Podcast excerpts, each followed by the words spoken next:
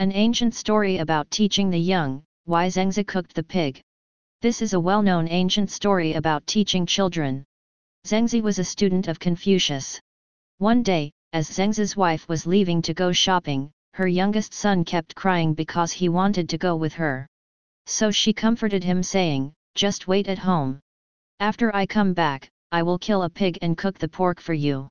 When she came back, she found Zengzi preparing to slaughter a pig. She hurriedly stopped him, I said that just to comfort him. Zengzi said, you cannot lie to a child. Since they are young and have no social experience, they follow what their parents tell them.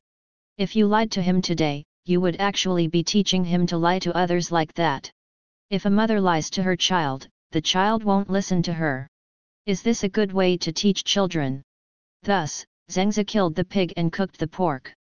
Note, in ancient times, slaughtering and cooking pigs only took place during the New Year and some other important dates, or on days when a prestigious person came to visit, etc. The story tells us that parents should not lie to children at any time. This is because, as children's most direct examples, everything the parents do will significantly influence their children. A child will follow what the parents do. Therefore, parents need to be very careful in front of their children. This story also showed that Zengzi fully realized that parents are teaching children with their actions, and children can be well educated only after their parents behave well.